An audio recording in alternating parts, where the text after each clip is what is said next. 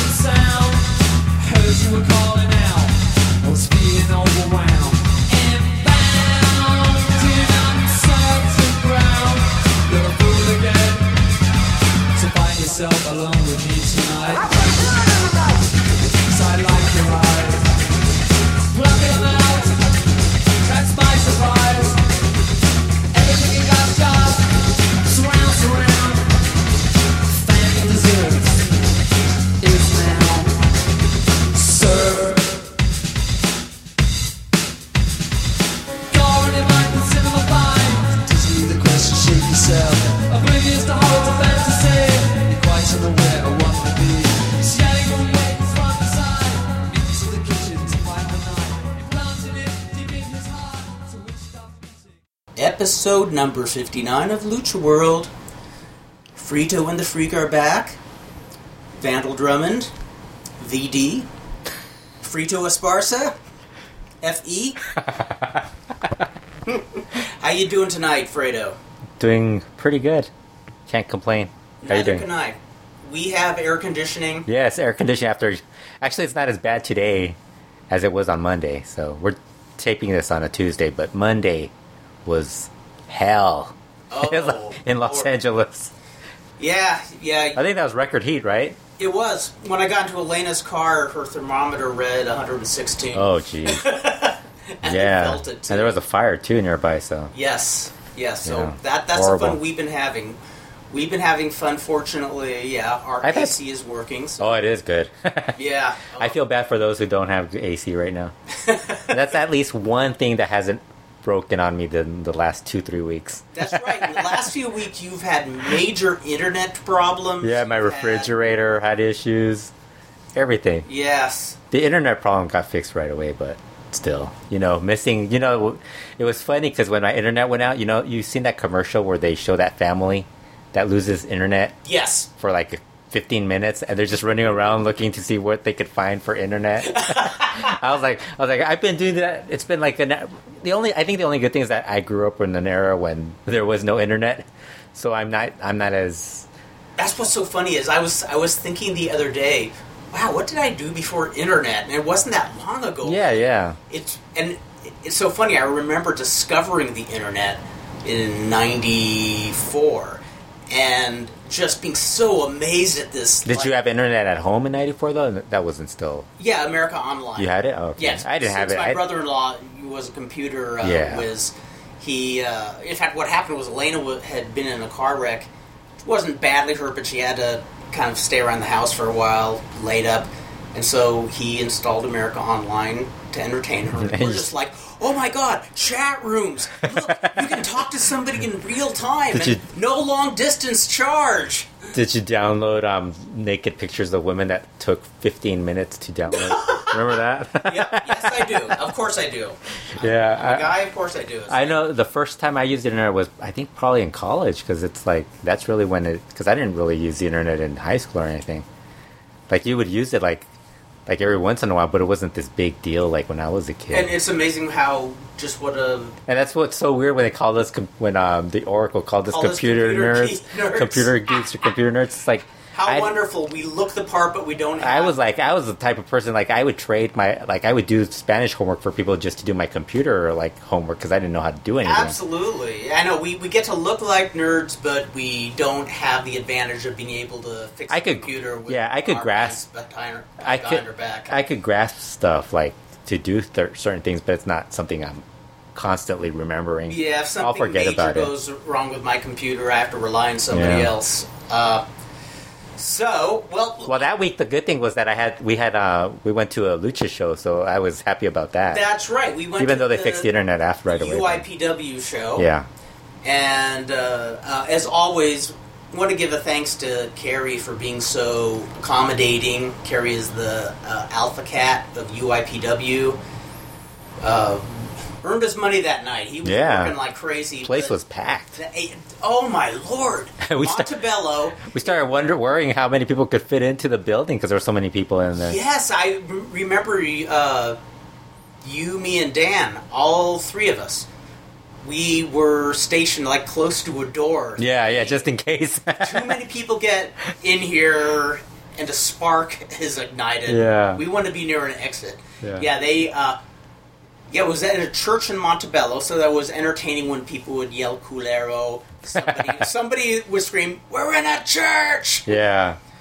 That was a fun show. Well, you know, the other thing, I think there was more a lot of people there to see that guy, um, because they they were filming that reality TV series for Oh, El um, Gallo, Big- Super Gallo. Super Gallo. It he's he's part of that becoming a luchador um, TV series. It's actually on YouTube right now.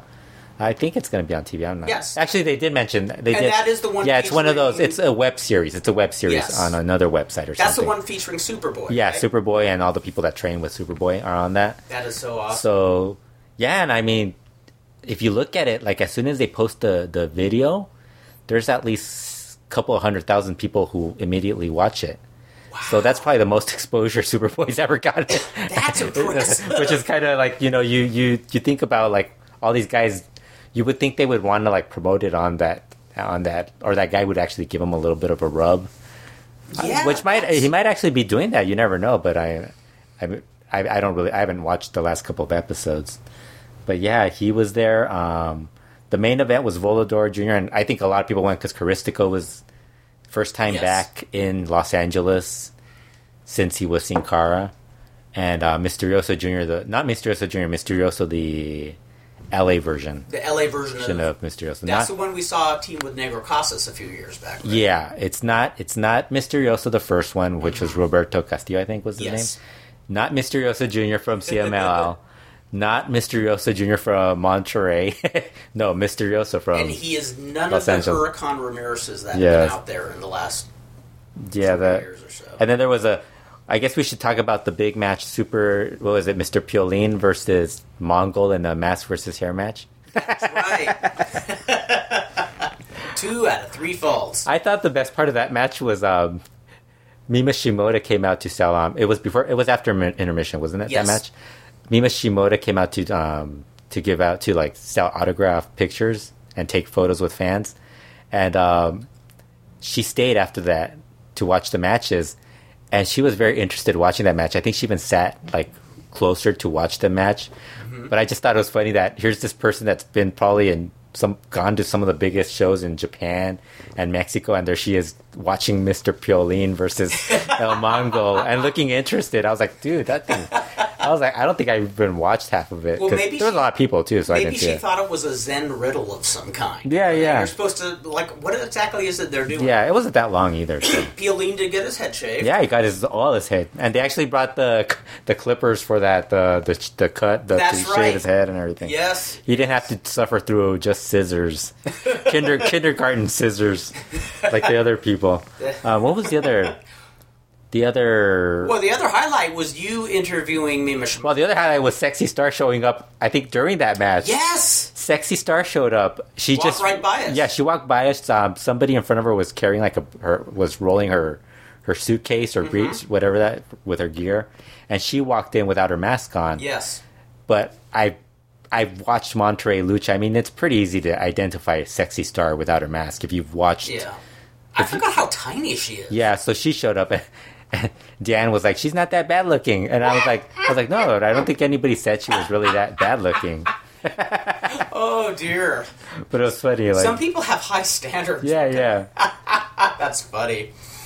No, Yeah. the highlight the highlight was you interviewing Mima Shimoda. She she just lit up like a Christmas tree. Like it's so funny. She seems so quiet when she's selling the photos. Yeah, yeah. I I even th- I, I even thought at one point I was telling um, Dan, I go, she should shout, she should yell a little more because cause she's so quiet. Like she'd be like ten dollars uh, photo or Yeah, very she quiet. so demure and Yeah, just yeah. passive. And then you interviewed her, and she just was 'Cause I went in- joking, and she punched you on the arm. Because I went and asked her, I asked her if I could interview her, and she was like, "Yeah, sure." I said after the show, she's like, "Fine."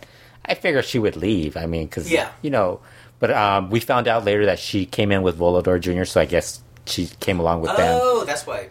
Well, you didn't find out. You haven't read the interview, huh? No, I haven't. Jeez, you didn't do anything to prepare. Oh, I haven't. Yeah, I, I, I Um, we'll, we'll we'll get into that after we talk about. yes. So then, um, she um, she starts. I asked her how many years she'd been wrestling. it's so weird because I was because I I start. I asked two questions at a time. Mm-hmm. I figured they could answer both at, the, you know, cut time. You know. Yes. So I asked her how many years she had been wrestling, and then I asked her um, when she plans on, like, is she or is she planning on continuing to wrestle? Because I I hadn't seen her wrestle that much. So she was telling me that she had been wrestling for. Um, she said thirty years. I understood forty years. Uh huh. So when I said 40 in Spanish, she understood me.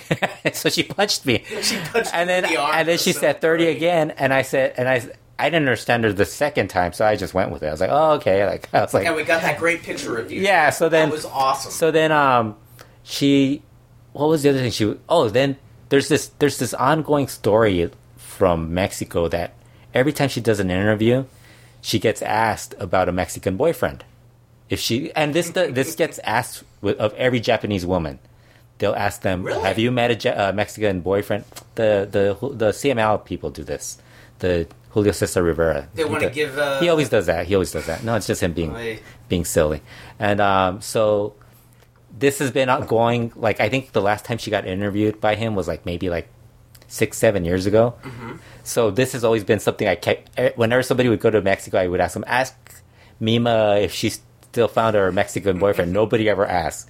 So then I decided to ask her, and she told me she had it. and then she said the way she said it, she says nobody loves me, but she said it in the in the the way people from Mexico talk. Like her accent was Mexican, like actual Mexican. Which was funny It was because funny to me because I mean, you don't really hear them talk like that. Like Well, you- and also what's funny is when you were about to do the interview, didn't she say like my Spanish is kind of? she told me to speak. She told she told me to speak slowly. She didn't. She, her Spanish was fine. It was just she can't understand. Oh, like, comprehending if you, if you Okay. speak it fast. So I, that's why I was speaking a little slower. She understood me well enough to like get all the stuff I was saying. She was so cool. Yeah, but she was cool. Like she she took pictures with you guys. She um what what what other thing did she say? Oh, I asked her if She she was. you. Oh yeah, she. Oh, She hugged you. she after the interview.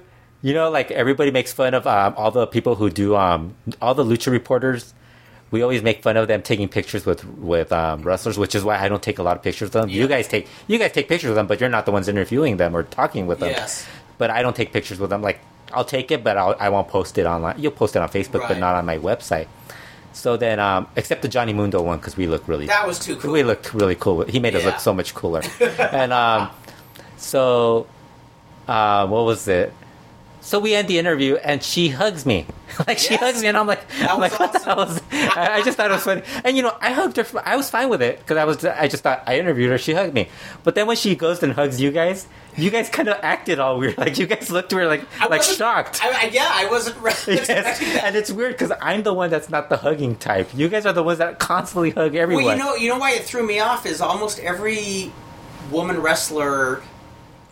Doesn't do this stuff. Like Yeah, yeah, very- especially because there's so many guys who want to hug them. Yeah. and I've I've seen several cases of.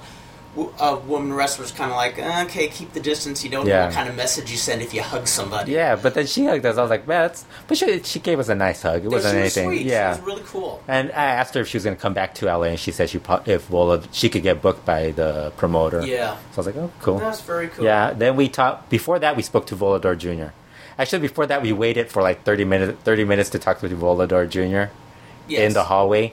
So we got to experience the whole Caristico being a being a bit of a diva. Oh, there were There was like a long line of people Wow. waiting for Caristico to come out to sign autographs. First of all, none of these people brought Caristico Volador Jr. didn't bring any like gimmicks to sell, right. so they basically were okay losing money on that. Mm-hmm. Like I don't think I don't I didn't even ask Volador Jr. if he brought anything, but he didn't bring anything. I didn't see anything there. So uh, I didn't see anything for Caristico either. I mean, did you see anything? No. no, just the just the people who bring stuff. Um, the other the we got our Los Moros T-shirts. That's all. oh, you got about that again? I finally got. I got one before that. Yeah. the show before that. Um, so we're ra- waiting for their for um. Well, people were we were waiting for Volador. We knew we had no shot to. I knew I, we had no shot to get Caristico, so I didn't even bother asking for Caristico. So everybody's waiting in the back in the hallway. to see if Caristico would come out. They told them first. They told them that Caristico was going to go out the other side, so that emptied out half the people. and then there was like uh, another a couple of people who showed up to ask if they could get um, some stuff signed by Caristico, and um, one of the wrestlers took something to the back and came back a few minutes later and told the person that Caristico wasn't signing anything. In fact, there were several people who. And then there were more, yeah, and then there were more people who started saying that he wasn't signing There were a lot of fans who probably went into the building as Caristico fans and left not being Caristico fans. And well, I, I I think the other thing was that he was going to leave early, so that mm-hmm. might have played into it because he had an early flight. Yeah. But then we saw the person that was waiting for him to like take him to the to the airport was constantly upset that he was taking so long. I think he was still there when we were talking to Volador Jr. So because I didn't see him, I didn't Very see him likely. leave. So yeah, then Car- we asked um, Carrie to if he could get us the interview with um, Volador Jr. and we waited for Carrie to set up the cage. There was like I think ten people setting up a cage, That's right. and um, while that was going on, we saw Steve Payne. Hmm And we talked. I think nice yeah, guy. and we talked to Steve Payne, and he told us he's going to start running shows. That's right. No, uh, He announced be one in July. July fifteenth, he's be away. Hope Pro Wrestling, Yes. and then there's going to be another one in August.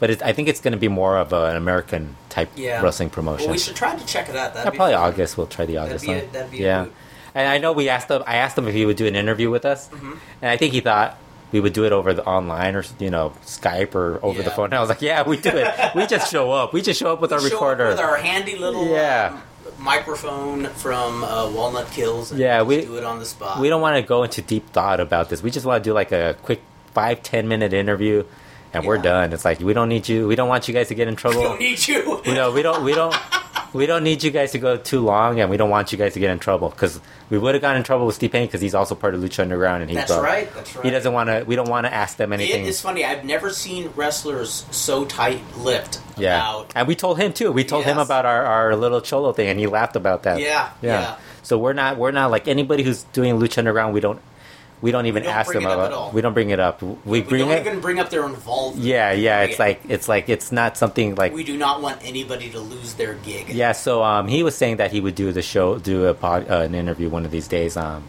so we'll probably get that Yes. at some point. I figure we'll do it after he did, promotes a couple of shows, and we have more to talk about with him as a promoter. And then we went, finally got to see Volador Jr. Um, I like Kerry introduced us again. Volador Jr. remembered us, Yes. which was cool. That's right. That was cool. And then like he like really sat like the first thing I asked him was like how long he was going to be in uh, in Los Angeles because um, we had we had noticed how weird it was that he was going to he traveled from Japan to Mexico back to Los Angeles. So, but we also saw before that we saw his wife. Wife, did you you Yes. you saw her already? You're already familiar with her. Yes. Yeah, so um, this was weird because um, his wife came in with a, her son, their son, and then they also had another kid with them. I don't know if you saw that. Like there I was saw another, the other kid. I yeah, but I, there was another woman with them, but there was another kid That's with the thing them. is, I didn't know if that kid was with them. yeah, just yeah. Kind of hanging so then, so them. then I asked Volador in the interview, like he's telling me about his situation with like th- from his uh, forgetting his uh, wife's birthday, and I go, "How many kids do you have?" And he's like, "He's like, oh, I only have one," and I was like. And so I wrote in the interview. I go, I go. I asked him this because I saw two kids. I was like, man.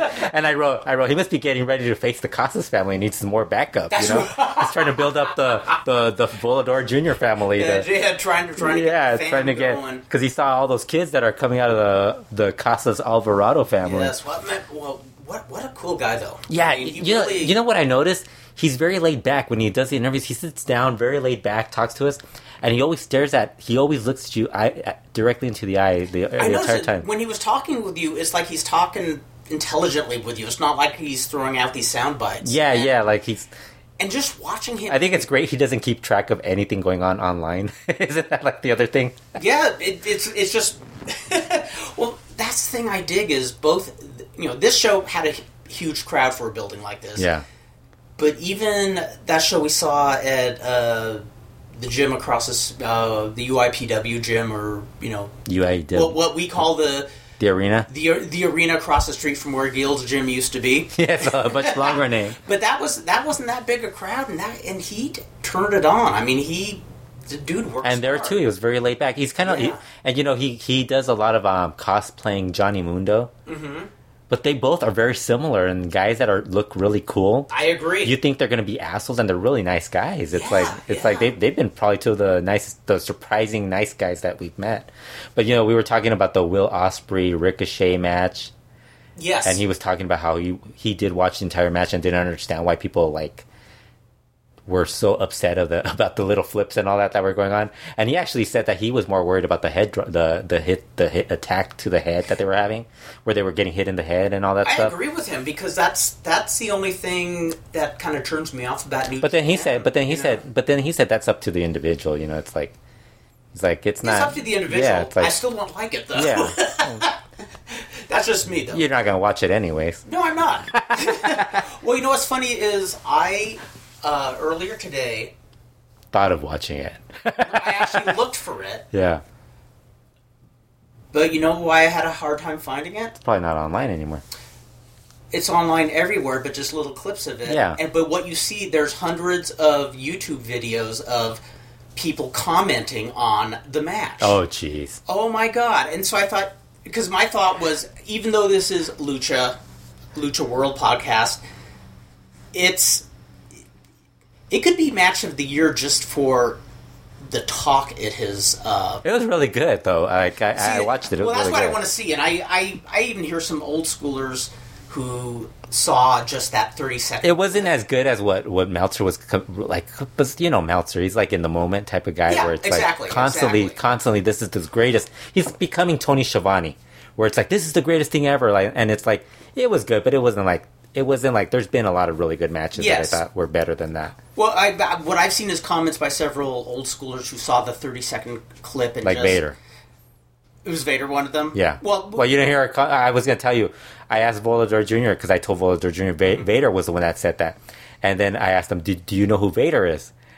And I said Big Van Vader, and I also said Vader, and he's like, he's like, no, I don't know who that is. And I'm like, really? I'm like, I'm like, dude. He, and I go, I go, he was a huge star in Japan and the U.S. I go, he wrestled in Mexico too. He probably wrestled on shows that your dad was on. And he's like, no, I don't know who And that he, is, he is probably a, a tot running around with the Yeah, he probably he didn't even know. it. It's so hilarious. And- But then, I, like I said, like you think of Volador Jr. and you're like, first of all, the guy dre- dresses like one of those dudes, is really cool, like one of those cool mm-hmm. guys. He likes to shop. He has a hot wife. Yeah. He's got a kid. Obviously, he's putting that rest of the time that he's not wrestling into that and not worrying about watching Va- Vader matches and stuff like that. you know, Well, I even remember back when I started knowing wrestlers in the territory days. There were some guys who knew Everything. everybody under the sun, but then there were other guys who, uh, you know, like Ron Starr. Who's Ron Starr? Yeah. and you're surprised, but at the same time, you realize these might be people that's more of a job to them. It's Superboy's kids when we were telling them about Brian Pillman and all these guys, Yes. and they're like, "I never heard of him." It's like, Yeah. holy shit! It's not. It's not like it just recent. It's not like thirty years ago or or Yeah. forty years ago. This is like stuff from like the last 15, 20 years, and it's like they don't. Yeah, well, I don't but, know. but it's true. There's a lot of uh, folks who, in fact, I remember in the late '80s, early '90s, there were a lot of guys trying to be wrestlers here in California, and it's not like today where you know everything about New Japan, Mexico. yeah, They only knew who was in the WWF and WCW, yeah, you know, and and you'd show them something from Japan, and they'd say. Uh, what's with the video quality there? You're like, idiots. You're, there's some brilliant wrestling Yes, there. yes. You're, you're bitching about it being a third generation tape. yeah. Um, oh, oh, but what I was starting to say was I some old timers who saw that 30 second clip would say, "Oh, this is why it's killing the business," and then uh, several of them posted something, all saying something like, "Okay, I'm eating crow here because I watched the whole match," and seeing the whole match in context, it's a very good match. It was built well. Yeah. It was like old. Somebody even says There's so like it's much- old school storytelling, just with modern day moves. It's like, it- and there's so much worse stuff that happens in wrestling that is actually killing the business. Yes. There, like there was incompetent promotion. There, there was this uh, clip of um from a CZW show where um God I forgot the guy John I can't remember that dude's Zandig I think is his name Mm-hmm. it? I can't remember his name. Uh, he they did a thing where they threw um he threw a guy off of a off a rooftop I saw through that. a like garbage. So like, that was container. CZW? I I was think so, and I was was like, I was like, that's that's just as weird. The Matt Hardy thing that looked as that was probably the stupidest thing I've ever seen, and it was just it was worse than that. Exactly. There's so it's much funny, worse. It's funny what There's constantly point stuff- to as killing the business. Yeah, there's It's so much worse stuff that's going on in wrestling Yeah. that, that you you could point out. Yes, bad booking, bad pure wor- wrestling main event, Thunder, Thunder wrestling in main events. I mean, come on, there's a lot of bad stuff. Yeah, and it's just funny. I mean, this should get match of the year just because of all the talk it's generated. Yeah, N- Never, I, I can't remember the last time I heard one it's match. probably gonna place highly.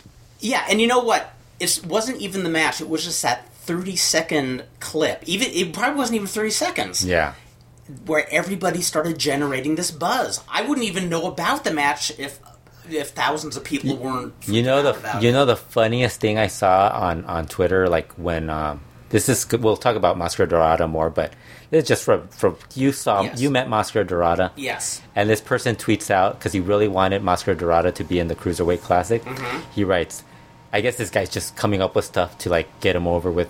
You know, they they, they tag the WWE people like like that's gonna make a difference. I know, and it's like it's like so. Um, he's like Mascara Dorada speaks English fluently, and I'm like, uh, no, he doesn't.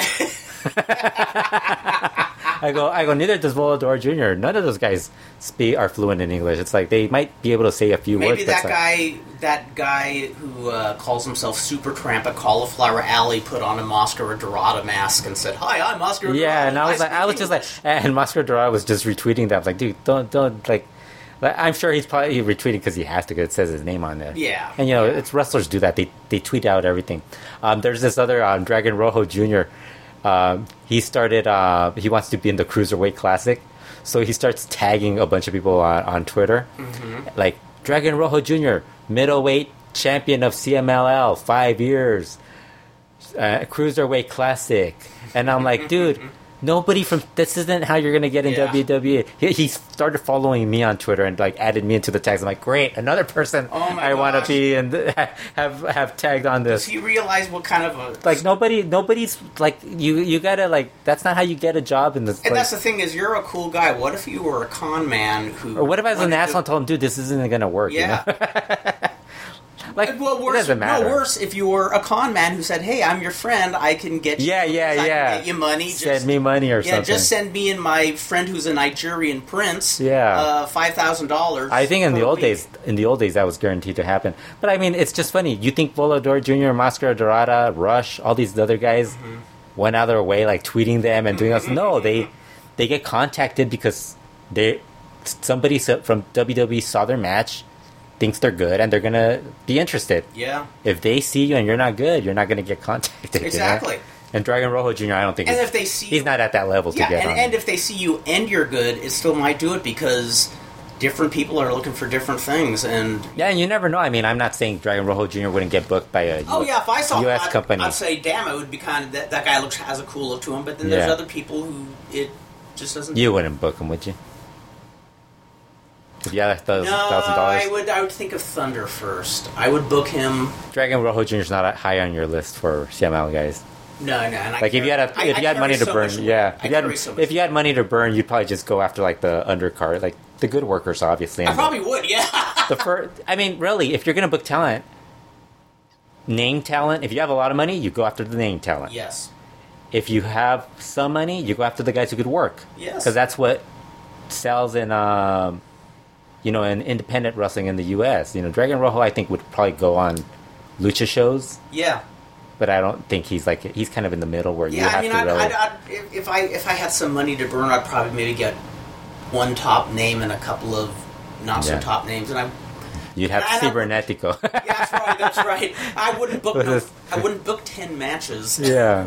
that are all eight man tags. Because you know you Yeah. you could tell from just the promoters that that, that run the in in Mexico that run lucha shows kind of comparable to the indies in the U.S. The dream, you know, like the Dream Cards, like Mm-hmm. Yeah. P- PWG and all those groups that do that.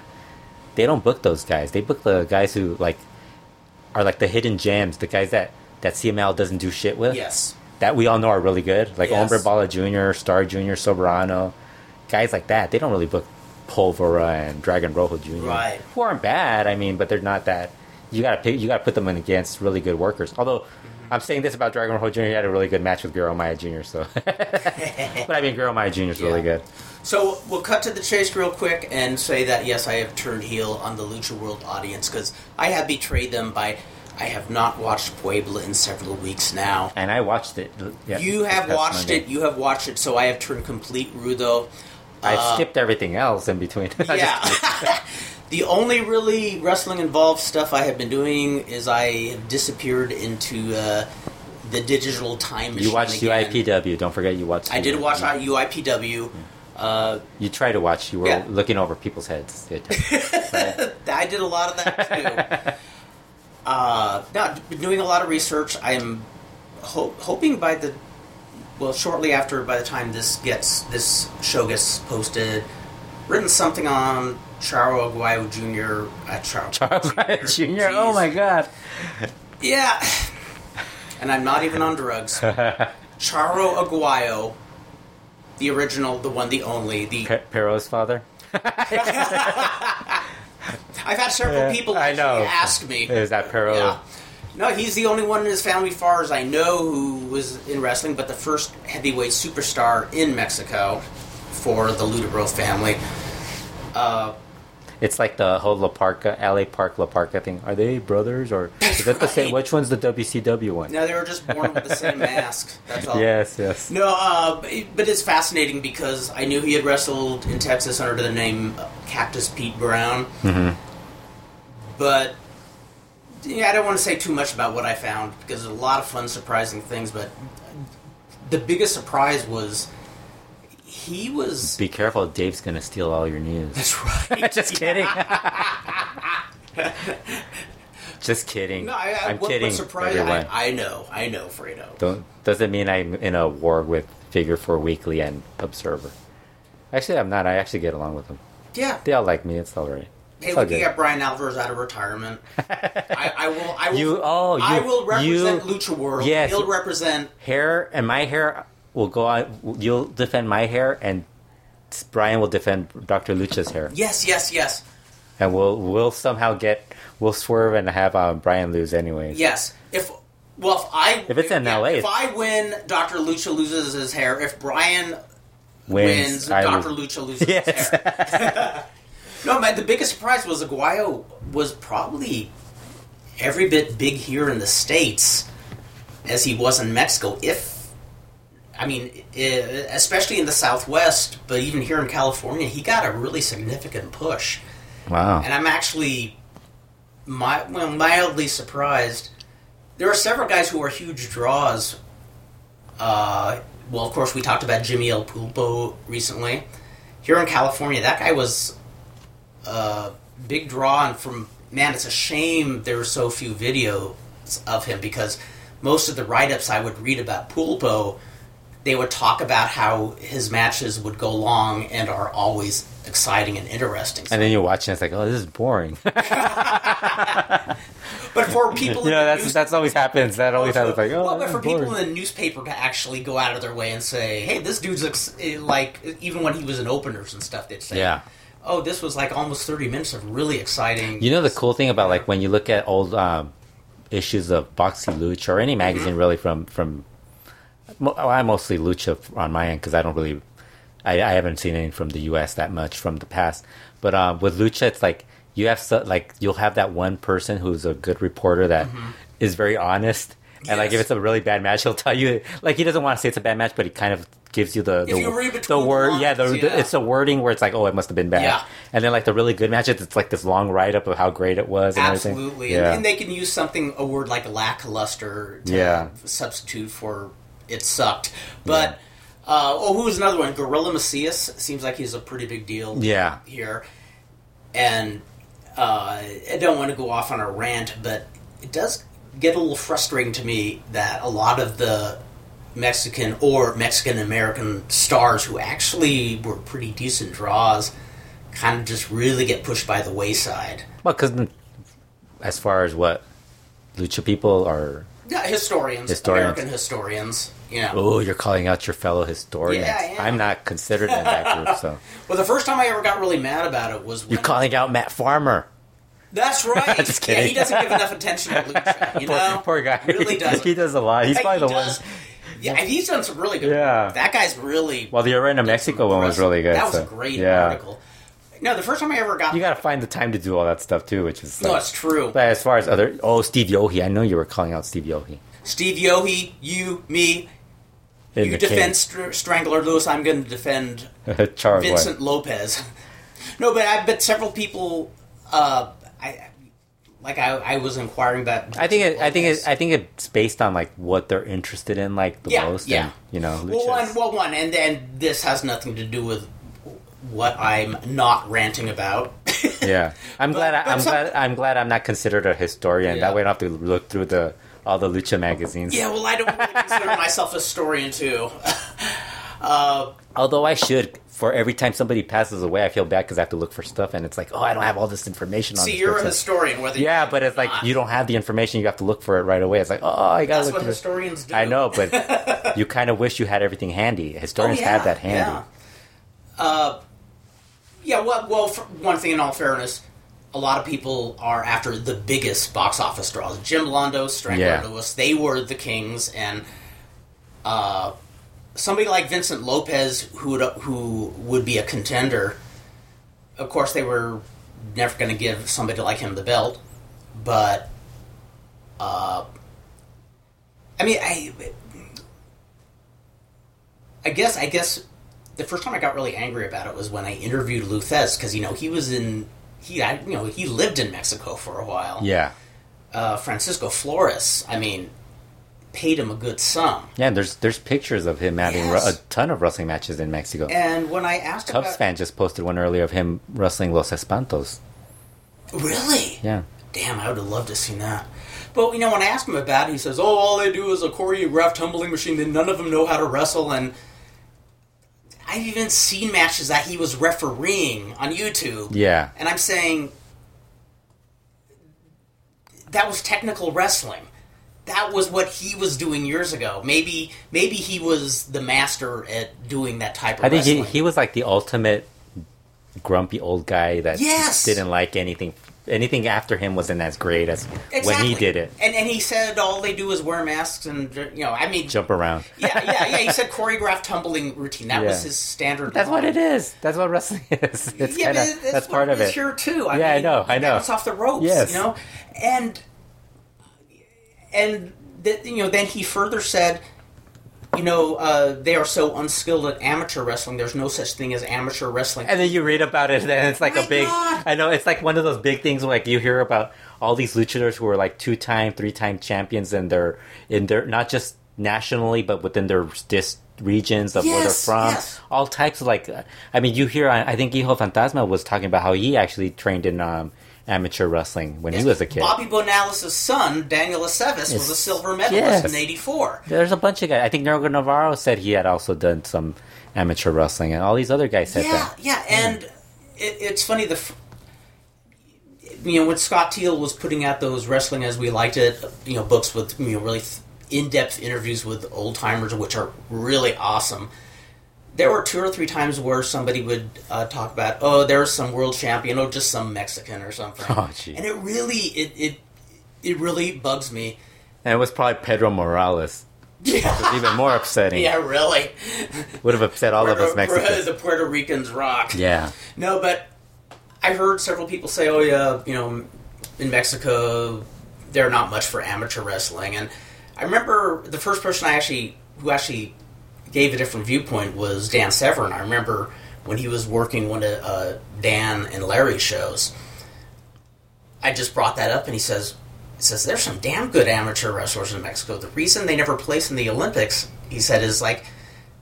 It's not necessarily the best who get to go to the Olympics. It's who's a like a politician's friend or something like that. It's Ah. like their their best don't always go, but he says there there's some really good amateurs in Mexico. And, and Maybe the other is just because they gotta wear their mask and they don't want them to wear their mask. yeah, yeah, that's right. Dos Caras, Jr. Yes. the real It's like the- reason, the- the, real reason he didn't place. Yeah. Yes. It's like it's like those. Um, what was wasn't there once like a, a an they did an angle for an MMA group and that the guy didn't want him to wear a mask or something. Or I thought there were something I can't remember. I gotta look for it. Well, I know they didn't want Dos Caras. To Yeah, something about a mask, and it was like he's not gonna wear a mask. You know, well, I think he actually wore the mask. He wore though. the mask. Yeah, That one that they.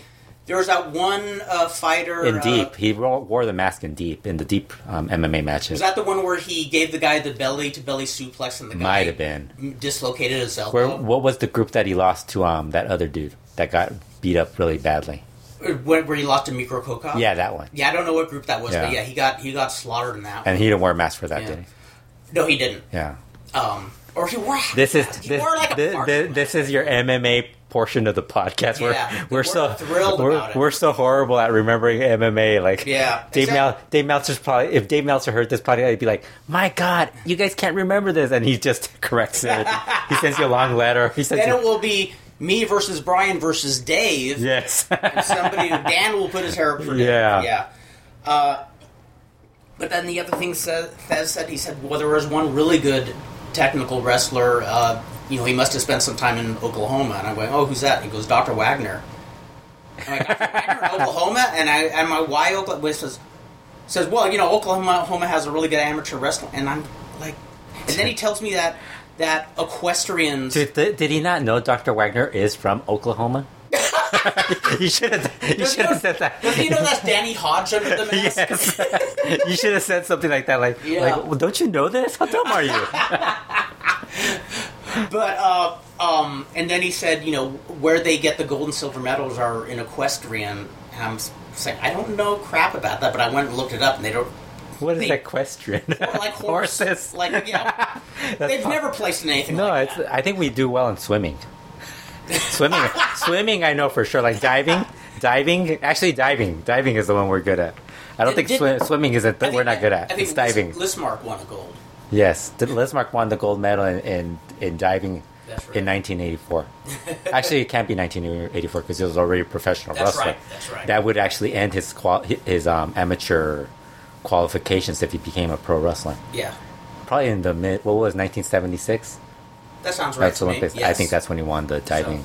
That's my that's my so that's my non rant. That's an old man non ranting about a much older man. And we ended I'm with sure there's a younger man going to rant about me. somebody's going to Google search Lizmark's Olympic uh, di- diving. Knows, That's not- knows they're, nothing. they're like, that's not true. It's like, dude, if you believe that shit, we're making up. Come on.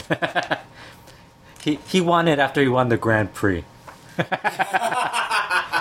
oh, speaking of, um, so we asked Volador Jr. about the about the WWE rumors, Yes. which I later later after the interview I apologized to him for asking, which he said was fine. He said he was fine with it.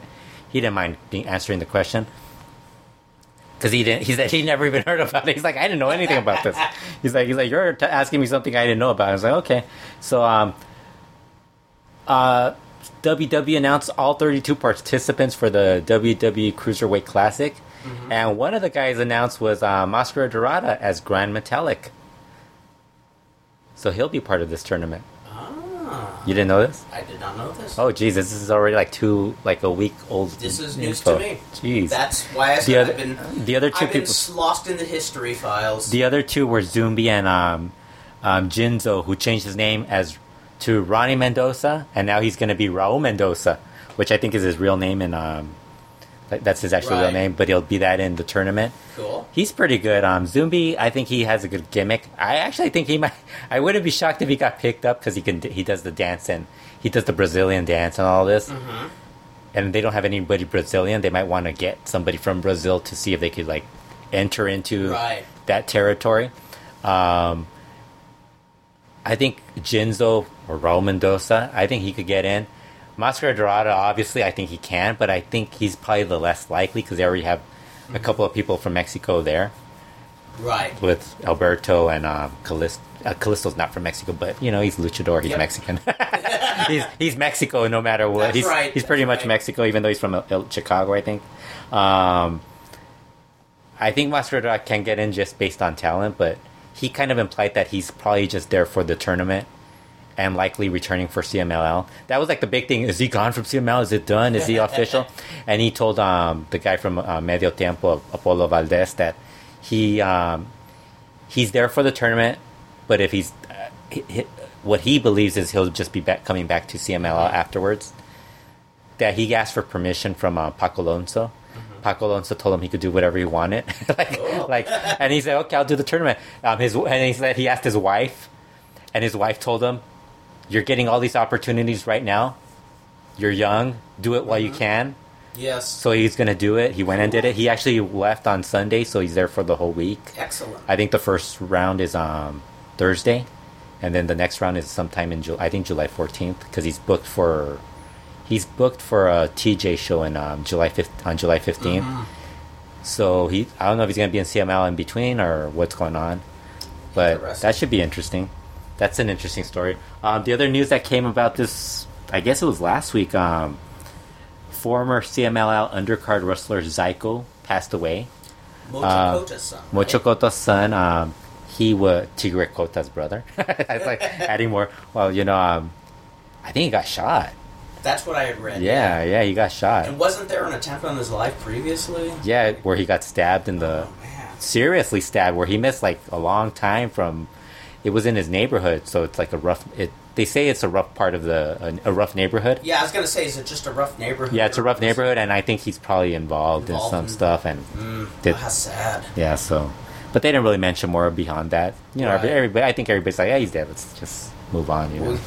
You know, it's weird. It's like it's weird. Well, it's Mexico because they bury them right away. Yeah. Like it's one of those things where Within it's 24 hours. yeah, yeah. So it's like because um, when they one of the guys when that news came out, um, there were a bunch of people who were like, "What's what's the rest of the news?" And one of the guys immediately got a hold of um, I guess I don't know if he got a hold of Mocho Cota or somebody who knew him, and he had actually said that he was on his way to um, on his way to pick up his son's body to take it back home and bury Wow. him.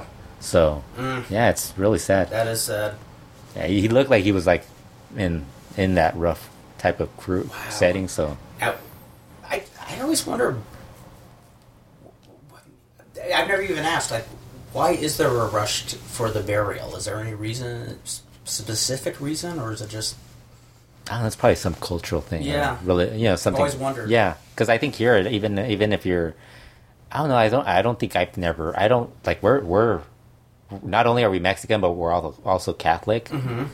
We've never gone, we never deal with like, yeah, you want to bury him right away, but it's not something that. Because I think Take the your time, you know? the Take I- your time, I think the ahead. only funerals I've gone to, the the funeral's like a good week after Well, with us, is, for us, I think, like my uncle's funeral, I think it was right like the day after they did that thing where they you go mm-hmm. see him Yes, the viewing. the viewing, Yeah, and then the the day after that is the the, the you know the funeral. yeah. But I think it's a, oh, a two day process. But it's like I don't. It's not like maybe it's a Catholic thing. I don't Just- know. But I think it's more of a cultural thing Yeah. than anything else. That's it's kind of it's weird. It's sad. Mm-hmm. It's always sad. Um, Rush did an interview and um, he revealed a bunch of stuff. First of all, he was talking about the Grand Prix and the, he's in he's in CML's Grand Prix and he's also in Lucha Elite's Copa Mu- Mundial, which is another tournament. Like everybody's doing tournaments. Mm-hmm. Tournaments. Like there is a bunch of tur- like there was the Lucha World Cup. There was I think there the League Elite that we talked about with um, Volador Jr. he, he was talking about how hey it's he's getting a good bunch of good singles matches and like I think they already forgot about that because Mascara Dorada is not going to be around for that to end it. I think some of the other guys also are having issues because they're going to be in other stuff. Um, and then there's the Copa Mundial, the Lucha, the Grand Prix, the WC, the the W, the the, the Cruiserweight Classic, uh, the Super Juniors, the G1 Climax starts in like in a couple of weeks. There's like ten in that there, there's I think there's gonna be like ten tournaments within the Tournaments the everywhere. Yes, tournaments everywhere. And Man. we're still waiting for En Busca de un Ídolo for CMLL, you know. Um, so Rush was asked about all- all the people that were coming in to work the show, Mm-hmm. and he, you know, he, it's Rush. It was at a, it was at the press conference for Liga for Lucha Elite's um, announcement for their their their tournament, and he's like, he's like, you know, honestly, I don't, I'm not really impressed with any of these guys. he's like, he was like, he was like, it's not like they're bringing. He's like, he's like. Yeah, they're they're they're okay guys, but it's like none of these are big names. They're like they're not names that I would be impressed with. Like, like they're not bringing in like the biggest names, like the legendary Japanese wrestlers or Right. the, these huge American wrestlers. Like, it's like I don't even know how. Like, I think he kind of. I don't think he knew any of those. I'm pretty sure Volador Jr. wouldn't even know half those guys that are in that tournament. Pro- yeah, I don't think you like if you if you put if you put That's something we gotta do. Like next time we interview Volador Jr., we need to bring pictures of wrestlers and see who we could figure out. Have you seen this Uh, man? do you know? Do you know who this guy is? Like just that game where they tell you, "Do you know who this That's guy?" right. Is? And we'll show him like somebody who's in like a like a like a wrestler and see if he like he thinks it's somebody. uh, so yeah, he wasn't impre- he wasn't impressed he, with anybody in that. Then they asked him about um, they asked him about um, Andrade Cien Almas debut in um, NXT, and he said that he, he got more annoyed with Mexican fans who were really picking on um, on him for not for Almas for not being able to speak proper English, and they're like, why the fuck should you guys care if he doesn't speak proper English? You guys are Mexicans. You should support him. It's okay. Like if Americans are thinking that, it's like because they're it's like he if they want him to speak English.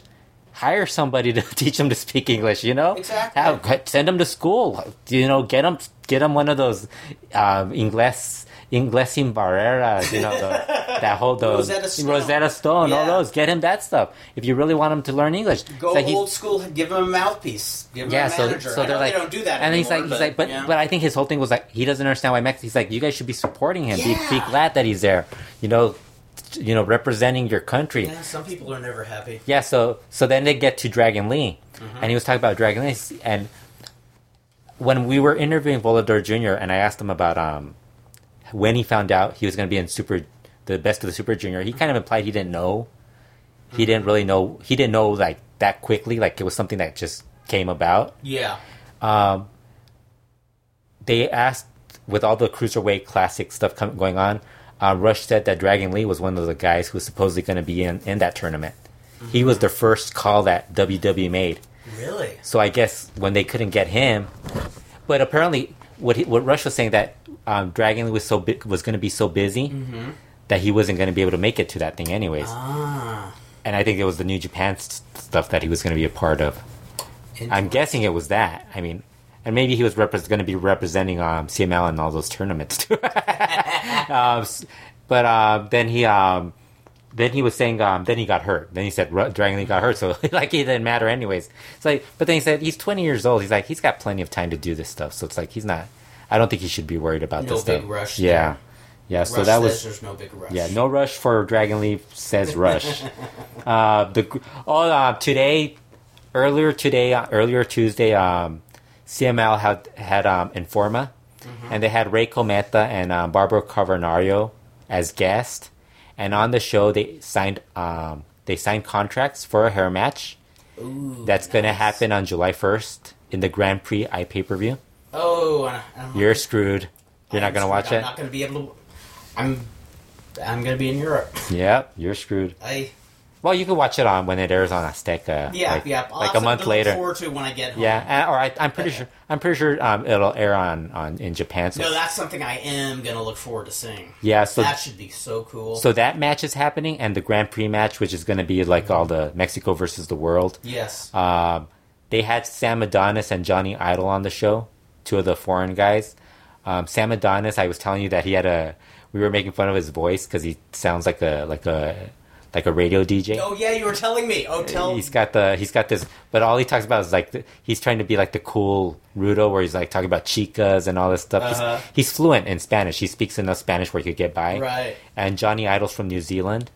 He's small. He's a smaller guy. Um, Sam Adonis is a pretty big guy. I, I he kind of has a cool look for him as a as a Rudo, I, I love the name Sam Adonis. It sounds and he calls so, himself Sweetness. It sounds so. qu- It sounds so Sweetness. contradictory. Yeah. So so and he looks like he could like they had their debut in um, Puebla, Mm-hmm. and um, you could kind of tell that they were like lost in the match at certain points.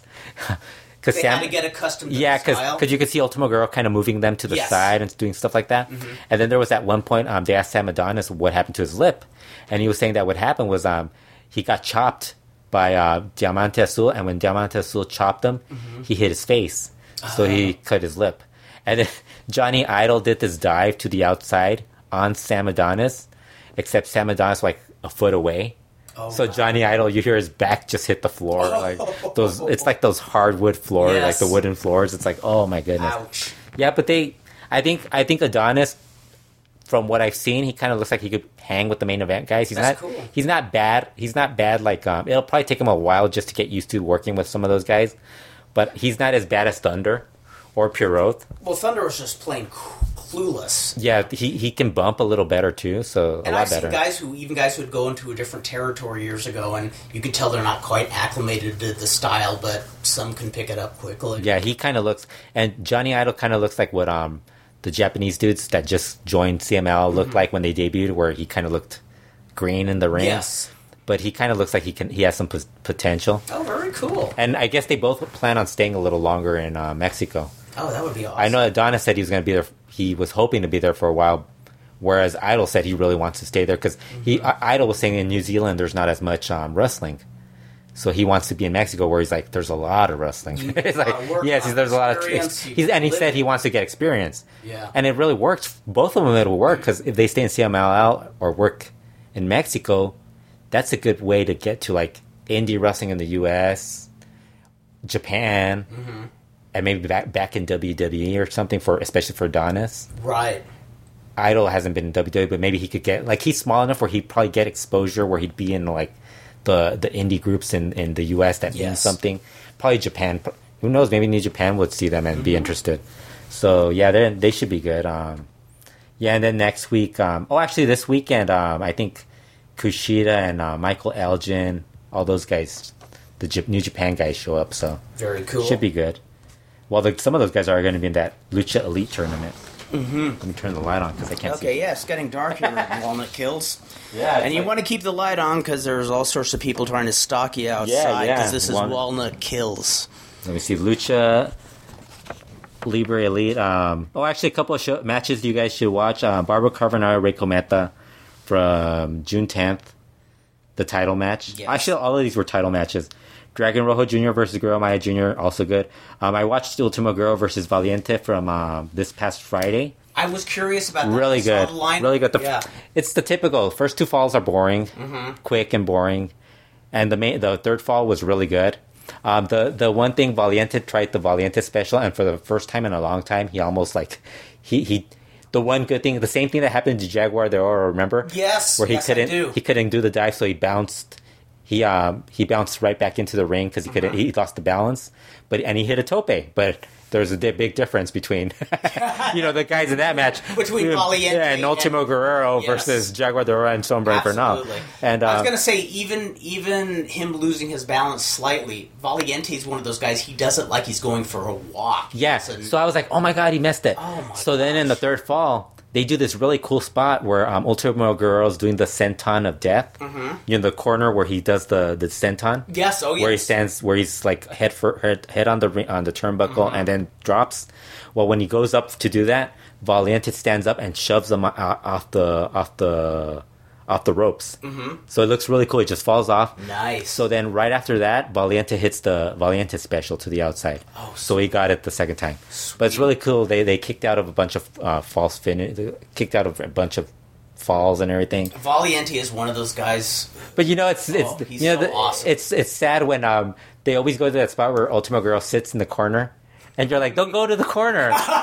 Don't go to the corner because it's you know what's gonna happen. He's gonna get you. He's gonna get Yes, you a yes. power bomb or a suplex or the the Guerrero special, and he gets him in the Guerrero special. It's like it's over. It's like Yeah. It's, it's like that one time on Raw a number of years ago where uh, Ric Flair does the uh, his turnbuckle bump and then runs up to the do the body press and Jerry Lawler says, "No, Ric, don't do it. It never works." Yeah, because there's it becomes predictable. And you know when you, when you're watching the same these same guys like two three times a week. yeah. For like the past fifteen years, And it's you like know why they do it. Yes, yes, yes. but the- it is predictable. Yeah, and Ultimo Guerrero is really like I think he's kind of like gotten a lot more popular Mm-hmm.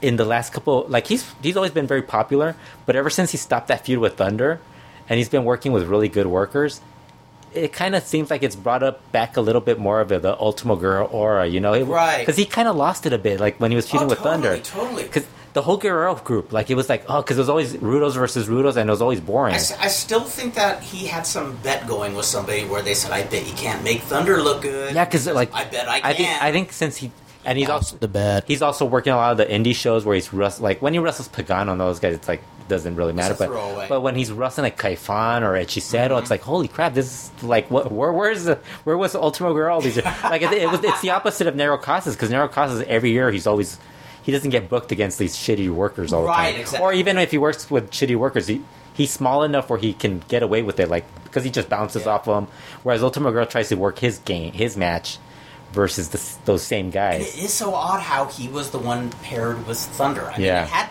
it Yeah. had to be his call. Yeah, I mean, he's probably looking at the. He probably looked at Sam Adonis. He's like, "Holy shit, this guy's so much better than. than, than- than- why didn't we get this?"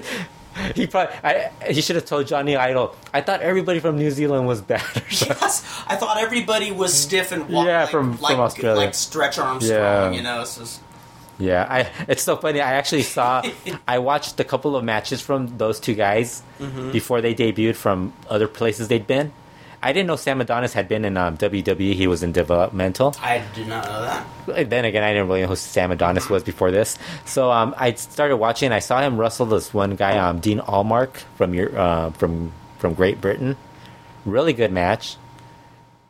I actually think that guy should be brought into. the- Uh, he should be somebody who should be brought in, like Actually, my Dean Allmark. Rowan Law Anth.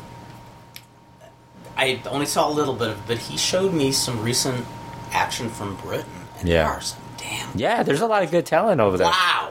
Yeah, I, I, and there's a lot of guys coming to the the U.S. and getting Zack Sabre Jr. All these other guys getting And. I, I kicked myself for not taking some notes. I, we only watched about maybe 15 minutes, but uh, it's a combination of what you see here in the States today combined with that old school. Yeah, from Britain. Yeah, yeah, and they're bringing it back. Really, really Yeah, so that and that's what that they he was doing. Although he was a little uh, more of a high flyer, Mm-hmm. so he's doing a lot of a little more of that.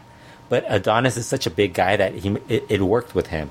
Um, Johnny Idol, um, I don't know. He kind of reminds me of like one of those guys that might have worked in MPW, like you know the not the bad workers, but the ones that look, the ones that look like Ryan Taylor, but Yes, not but they're not Ryan Taylor. Can't remember that guy that that, that one dude who was pretty good. The and he Brand- used that guy Brandon. no, yeah, that Yeah, dude, yeah, that yes, dude, the one that used to do the foot stomp. Yes. I can't remember his name, can't but remember his name either. but he was on those shows. I don't know what happened to him afterwards. Um, he might still be around. Um, but that dude, one of those dudes, where it's like they got that body where they're kind of built, but they're not still not built. Yeah.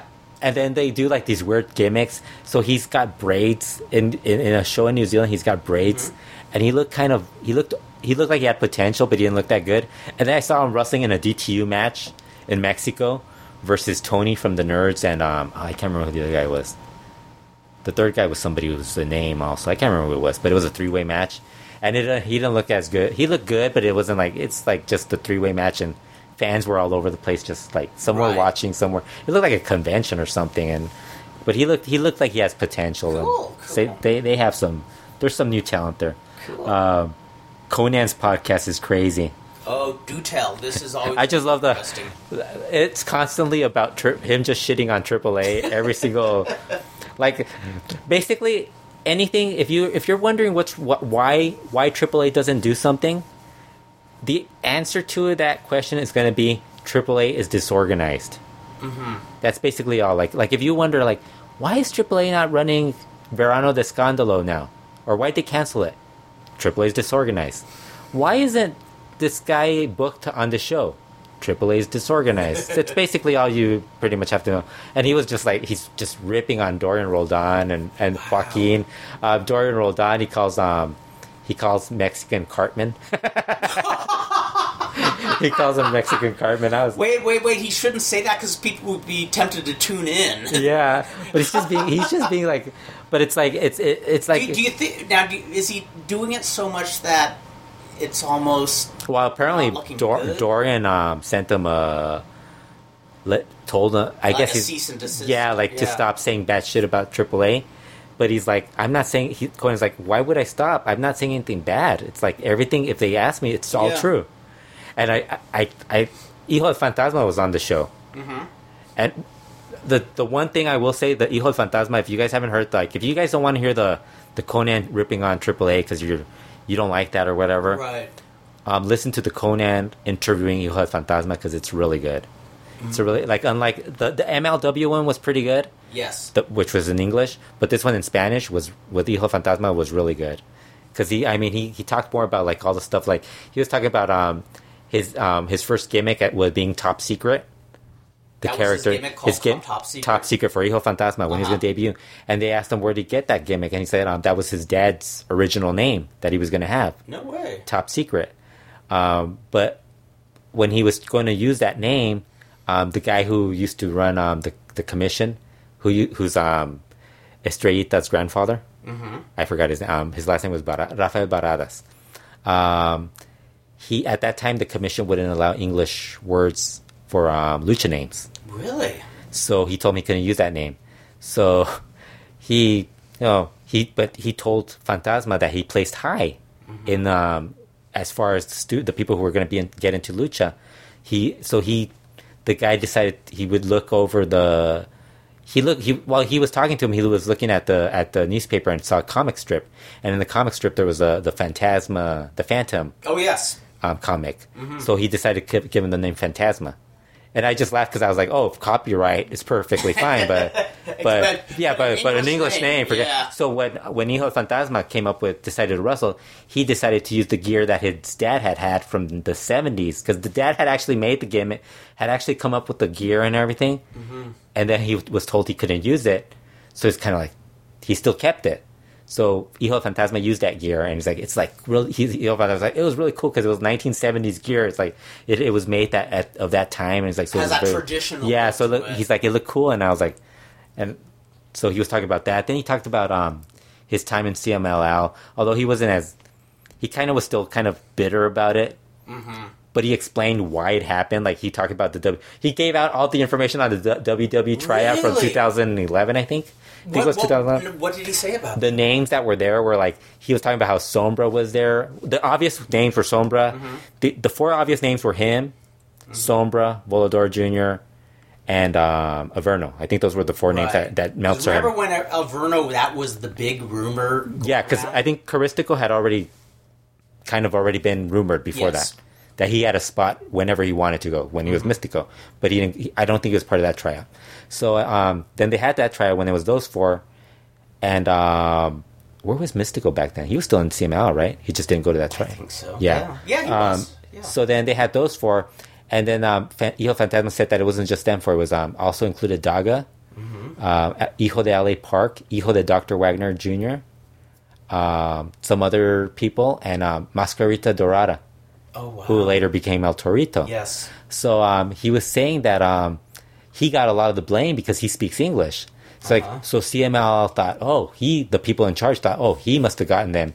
But you know, it's so silly because if you remember back then, I think that was they they they ran shows in Mexico. Remember, CMLL people in the office were posting pictures of them at WWE shows. Oh. I remember that because I remember there being. I think Jose Luis Feliciano was at one of those Mm-hmm. shows. Uh, So it's like it's kind of stupid. Why would you get upset over that? Yeah, really. So then um, he was talking about how he was the one that impressed the first day. He's like, and then the second day, what they did was they had um they had a lucha just had told them all to have a lucha match. He's like, and they had these really good, like he's like really good lucha match what we did in back then in Arena Mexico, and he's like, he's like, and then we had um we had to go do promos, but he said before that he's like Mascarita Dorada was asked to do something, so Mascarita Dorada was asked to do something with um God I can't remember who he said.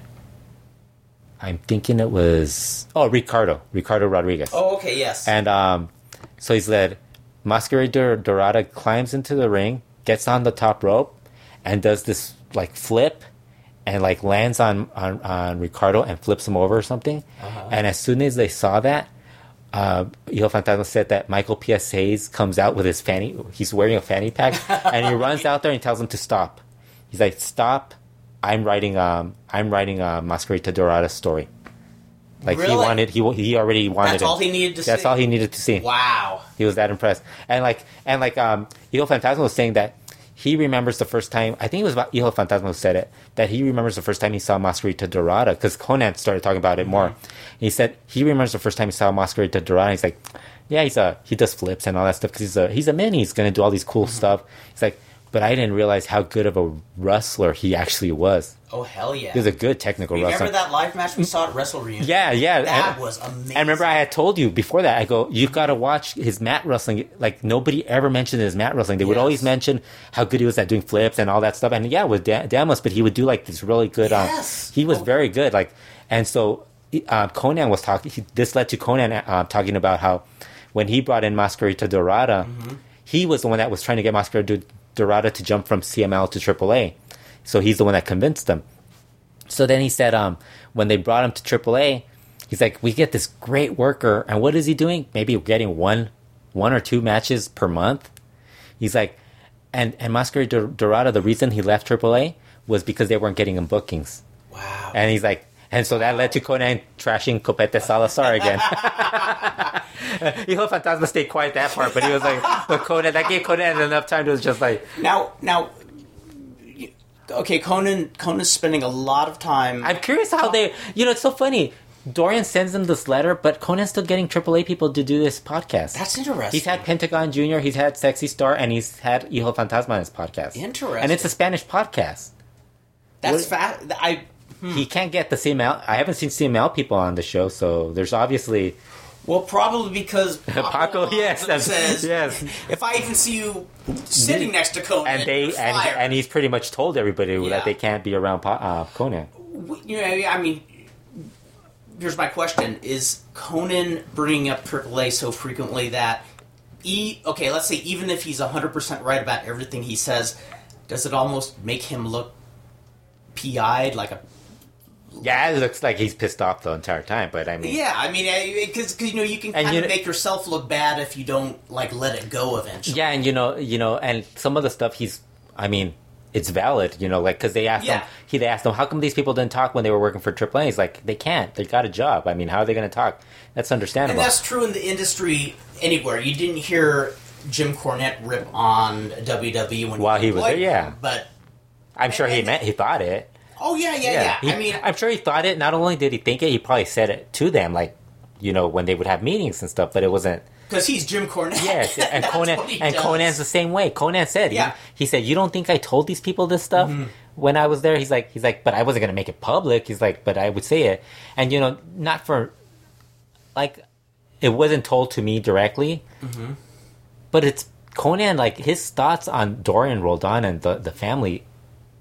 There was really only like maybe the during the Lucha Underground, like the two year Mm-hmm. the the year that Lucha Underground started that may have been the only time where Konnan thought highly of the Roldan family in reality. like, like, because I mean, there were points before that where, and it wasn't him telling me. He would do podcasts where he would talk like they didn't know anything, like Dorian didn't know anything about wrestling. Mm-hmm. And then he's all of a sudden, oh, he knows a lot. He's he's he's a guy. He's one of those guys who's like keeps up with the with the not just what is it, his thing where it's like he keeps up with stuff outside of wrestling with the The pop culture, yeah, the trends and all like that. that, yeah. like it's like, dude, yeah, you know, there's a lot of people who keep up with trends that aren't really good promoters either. so- Yeah, no, it's true. yeah, it's true. so it's like yeah, but I, I- I think it's his show. I, I think it's it's entertaining, and I get a lot of people like like when I when I recap it on on Twitter, people Mm-hmm. are like getting worked up over it because because it's like it's and that's interesting. probably his intention. Yeah, it's interesting.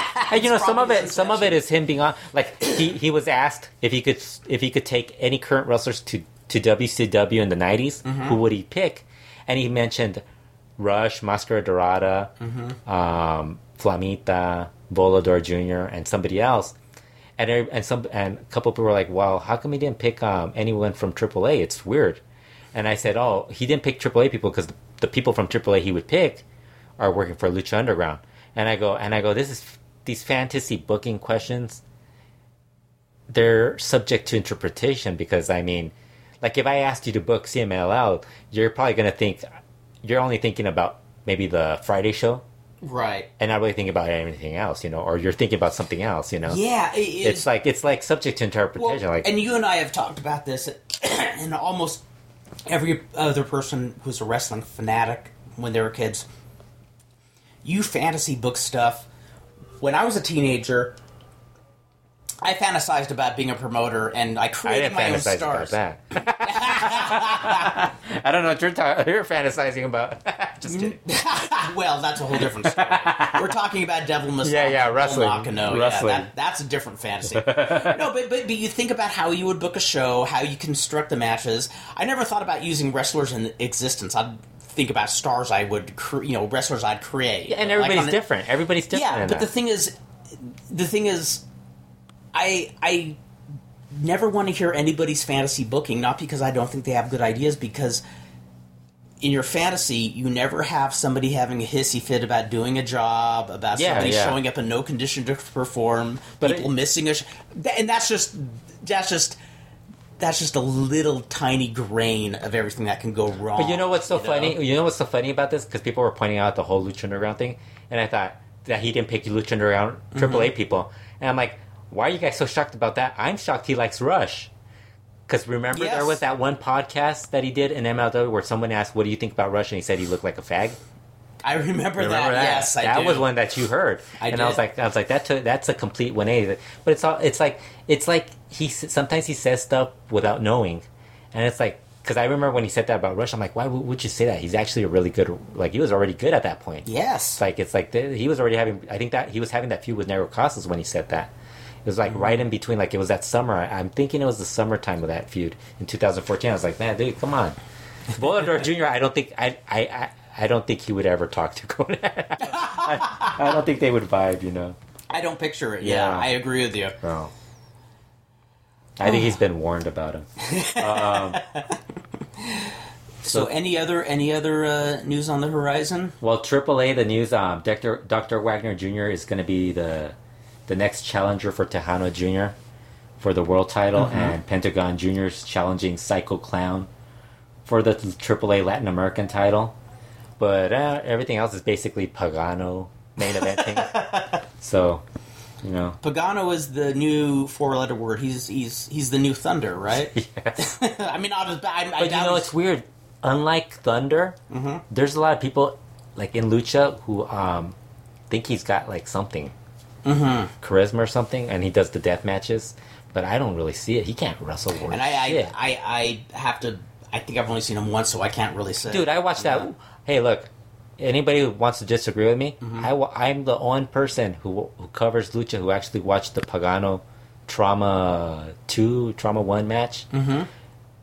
and I was actually okay with watching that match. I didn't think it was that bad, but that was basically Trauma being really good, right, being able And- to carry him. being able to carry him, and Pagano. I mean, there's stuff that he does in a, in a match where it's like just like it's thunder quality, where Oh, it's like, jeez, like, wow! he's not he's not Now I'm gonna have to watch some of his stuff just to say I've seen it because yeah, I've been, I've been hearing just a lot of negative. Uh, the two people I hear negative buzz about are him and Pierroth, puro. and I have seen Pierroth. Yeah, yeah. it's like wow. Yeah, well, I, I've seen people are starting to make memes, uh, memes Memes? comparing Pierroth to Pierroth. Like this is Pierroth, not this guy. oh really? I wish I could remember saying clever stuff. Yeah, but I've Yeah. seen I've seen several different I ones feel- where they where you can tell you're not the only one who's livid. I feel bad for everybody whose like favorite wrestler was Pierroth, Norberto Salgado, Yes, because he was a really good. Like he wasn't the greatest wrestler, because I mean I think by the by he was cool. by though. 2000 Yeah. he wasn't very good. But from like the from like 91 or 92, whenever he was really like at the peak, What I to to to 1998, 99, he was really good. and talk about somebody who was awesome on the mic. Even And though he was great on the mic, Yeah, yeah. even though he didn't do a lot of mic work, that guy just that guy was just. And I, I have to say, every now and then we bring up that empty arena match in Pomona Yeah. that I wrestled on, and uh, he was in there, and I, I just have to say, it was just that was the only time I ever met him. But I got to say, uh, he was a he seemed like a really nice person. He Yeah. is super nice to all the locals, and uh, I remember he was even even uh, teaching Bobby Bradley's like five year old son how to do Hindu squats and Yeah. and and it, Yeah, he, I he just seemed like a good guy. you and hear a lot of po- nice Yeah. things about him, like from Luchador. yeah, when I heard about his health problems, I that was one time ju- just from meeting him that one time, I, I just felt really sad when I heard about. You know, Sam Adonis. They asked him about um, if how big of a lucha fan he was, Mm-hmm. or if he had watched lucha Mexican wrestling before. Mm-hmm. And he actually said that he he was a fan of lucha. He said and, and mentioned um, he liked some of the great rudos like Bestia Salvaje, Really? Emilio Charles Jr., Satanico. Oh. and I'm like he's naming like guys, and I'm like. maybe this guy actually isn't that bad. You know, Oh if you watch, Lord, that's I don't know if awesome. because I mean, for I don't think I don't think he. Maybe somebody told him, but even like if, I don't picture him If- pulling those two names out of his ass just as a reference. You know what especially I like mean? from current fans, Yeah. in Mexico, they wouldn't name those guys because most of the fans would be mentioning like current wrestlers, like oh Pentagon Junior and stuff like that. And this guy, this guy, this guy knew um new names like if he wanted to name drop about who he grew up seeing, he'd say, "Oh, Hijo de Santo." yeah, or yeah, yeah, like or, that. or he'd talk about current guys, yeah, yeah, Cybernetico, Ultimo Guerrero, you know, guys like that. And he's like, he was talking. I'm like, holy shit, he's talking about these. now, was it last night when he debuted on Play Pueblo? Monday, yeah. Okay, Monday. Now I want to watch it just Yeah. to see him. I think- I think he's he gets points in my book just for that alone. Yeah, he's he's pretty good. He kind of he. I think he'd end up getting another shot in WWE. He might. He probably got there when because he was pretty green at the time. Yes. And you know, when you're at that point or really young, you're not really that prepared. You're not prepared, and even if you're the best wrestler in the world, it's still crapshoot. Yeah. If they like you, they like you. If they Yeah. don't, I mean, Lucha Underground. Lucha Underground, go Let's talk for Lucha it. Underground. Go for it. Um, last two weeks, I'm very upset because I lost internet Uh huh. on the on the June 8th episode This is how you get Fredo seriously I was really pissed off. Because I didn't have internet and I couldn't tweet about Lucha Underground, which is one of the things I enjoy doing. was very, very hurt. But hold on, this is what really Yes. got me upset. Okay. So they show like they had this um this match where it was six versus six, and one of the pictures was Flamita, Mm-hmm. and I was like, "Holy shit, Flamita's gonna be on this show! I am excited!" And they go to commer commercial break. Oh. They come back from commercial break. There is no Flamita. there is Chavo Guerrero Jr. in the match. I'm like, what the fuck? Somebody was playing a joke on you. But wait, Fredo. but wait. Uh-huh. Pentagon Jr. rolls in in his wheelchair, his electronic wheelchair, Uh-huh. and beats up Chavo Guerrero Jr. and gets him out of the match. Oh, so Pentagon Jr. Lord, joins in. That's awesome. And this was a good match. Um, he did a Brian Pillman in Yes, ECW. yes. That the- is awesome. Pentagon Jr. I don't think there's a guy. I don't think there's a guy who in the last two years has gotten like this guy. If this guy, if this guy ever like, if he ever wanted to, I think he could be a star in WWE. Well, he and he's one of those guys.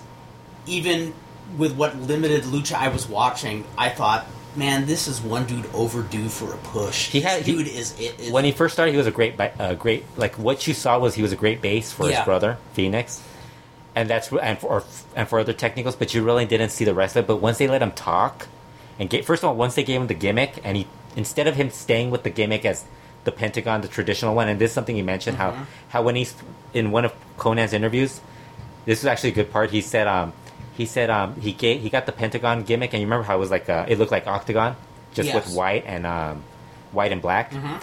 He said he didn't. He looked at himself in the mirror and he said, "It doesn't scare me. Like the look doesn't scare me." So he went and asked the Roldans if it was okay if he changed it. So he redid the entire gimmick, wow, really? the entire look and everything, and now he looks like a badass. Like he looks like a badass. Like this could be like, like And it's funny. He he looks like an old school badass. Yeah. Like, he he looks like somebody you'd see as somebody would walk in an alley and beat the shit out of you. Exactly, you know? exactly. Yeah. He would be Santo's enemy in one of the old movies. Yeah, one of yeah. the black and white Santo movies. And I, I and you look at him graphic and the way they book him, he, he's so well booked in in, in Lucha Underground. It's like. Wish AAA would finally figure out how to use them, and I think they're starting to. But he's that guy's like, I think I think he's like the the one guy in in in Mexico besides Rush, who has a shot to be like a huge star in Mexico right now. So he was great. Um, the opening match was Killshot versus Marty the Moth Martinez. Mm-hmm. That was skippable. That was okay. Um, they're feuding. Uh, Marty the Moth took away um, those um, what are those um, the dog the dog tags Oh yeah. the military Killshot's dog dog tags. So he got upset so they fought over him they he took him back and all this stuff. Kind of a throwaway. yeah kind of throwaway. Um, they had a aerostar and drago versus jack evans and pj black. Oh pj black is supposed to be in that lucha elite match. Oh, Really? but he's in lucha underground. So you know that that kind of seems although he he retweeted he retweeted um, somebody who posted the poster for uh, with him on it so that's really weird i'm kind of curious if he's going to be there Uh, it's going to be interesting thursday's going to be interesting although he, he's not going to be there on saturday because he already i think he's doing a he's doing lucha underground and i think he's at an autograph signing in la also so Mm, so yeah. yeah, so that I think he's not going to be there for Saturday. So that's weird. I'm not sure about that. Uh, they had a match: Jack Evans, PJ Black versus Aerostar Drago nunchuck nunchucks match. A nunchucks match. They had nunchucks around the building, hanging around, so they had to figure out ways to get them. They would get them down and they would use them. So at one point, you see uh, PJ Black climb on uh, Jack Evans climb on PJ Black's um, shoulders and get some nunchucks, and they start beating the shit out of each other with the nunchucks. I mean, it's kind of a silly match, uh, but it was fun. right. It was actually a good match, but Jack Evans is such a great heel in, on this show. Like, I think that's the other guy. He's he's probably Pentagon Junior is a great babyface for the role he is, like, uh, just a badass. Yeah. Not necessarily babyface, but just a badass guy. Yes. Yeah. That he's going to be a babyface. It's like I said. Whenever, whenever. Stone Cold, kind of like Stone Cold. Yeah. Um, Jack Evans is a great heel. Like he's a dick. You know, he's an asshole. Like oh a yeah, jerk. yeah. I mean, that I think that was the last time I watched AAA with any regularity was when he was a heel. So Yeah. Teddy, and I, I just thought he. Yeah, but on this that show, guy, that guy is. yeah, but on this show, it's so much better because Really? he's such a he screams during the match. He starts yelling, telling he he takes away the mic from Melissa Santos and tell and lets her. He introduces himself because Melissa Santos can't do it Mm-hmm. Wow. do him proper Wow. do it properly. He he is like one of the most unique wrestlers I've ever Yeah, seen. yeah. period. Like you watch that and you're like, oh, now he's finally reached this the potential. Um, then they had the six versus six match with the winning team would then face the following week in a in a six way match Mm-hmm. where the winner would face um, Matanza at Ultima Lucha. Yes. So the six versus six match was really good. It was like 12, 13 minutes, minutes long. It was good. Um, they also had Mr. Cisco being, uh, uh, what's that called when they're, um, the police have you, they're interrogating him. They're inter- interrogating him and they tell him that he has to help them. And he's like, I'm not going to help the police. he was all pissed at Joey Ryan and, um and Ricky Reyes. So they um, give him the alt- um, they give him the option. He could go to prison or he could help them. Right. So he decides to help. And he's like, "What do I have to do to help you?" He's like, "He's got to wear a wire to get Dario Cueto to talk about some of the stuff that he's done illegally." yes. So that's one of them. Uh, the other one, um, Katrina, um, woke up Mil Muertes, who was dead. He was in a he was in this casket with a a glass cover in um in um King Cuerno's um cabin. Where he has all these um all the trophies of dead um animals that he's killed, right. and Mil Muertes is one of them. Oh my God. So Bill Does he have Martin, a- no, he's in the casket. He's in the casket Okay. with glass, and um, Katrina woke him up, so now he's back. Um, and then um, that whole fireball thing is just upsetting. Um, so then the following week they had the six way match. Um, I actually thought the f- start of it was kind of boring Mm-hmm. because they had a lot of. I think there was too many people, and they were trying to get too many people involved. Right. It wasn't bad, but it was just too many people. The end of it was Johnny Moon. I think it was Johnny Mundo. Um, as they eliminated because it was an elimination match as they went on it was pentagon junior Fénix and johnny mundo at the end that's when it got really good ah. and then it got really good when pentagon junior and Fénix were the last two and pentagon junior won he'll face Matt matanza at the ultima lucha the other match for ultima lucha is um, dragon azteca jr versus black lotus black lotus is that asian woman remember Yes. that Yes. Yes, the one that yeah they were teasing the first season. so she's gonna face him which i'm sure is gonna be boring Yeah. unless she's really like developed into this really good worker and i Surprise us all. Yeah. Yes. I kind of feel bad for Dragon Azteca Jr. because I think some some a lot of the matches when they face the trios matches that he's been in, Mm-hmm. sometimes there's a woman in the other trio, and he always ends up being the one facing the woman, and it's like it's Taya and Oh yeah. Maybe It's like- maybe he's the one with the yeah, carrying yeah. ability. So He's like or doesn't mind. yeah, yeah, and it's know? it's it's Prince Puma and Rey versus the really good workers. It's like ah, poor And he, he's sent in to do the yeah, duty. he does get to do some spotlight stuff like dives and stuff like that, but it's like Black Lotus versus Dragon. I'm guessing somebody's gonna get involved in that. Yeah. No Yeah, doubt. so that's Lucha Underground the last two weeks. This week, I think this week they have something with um. God, I'm trying to remember.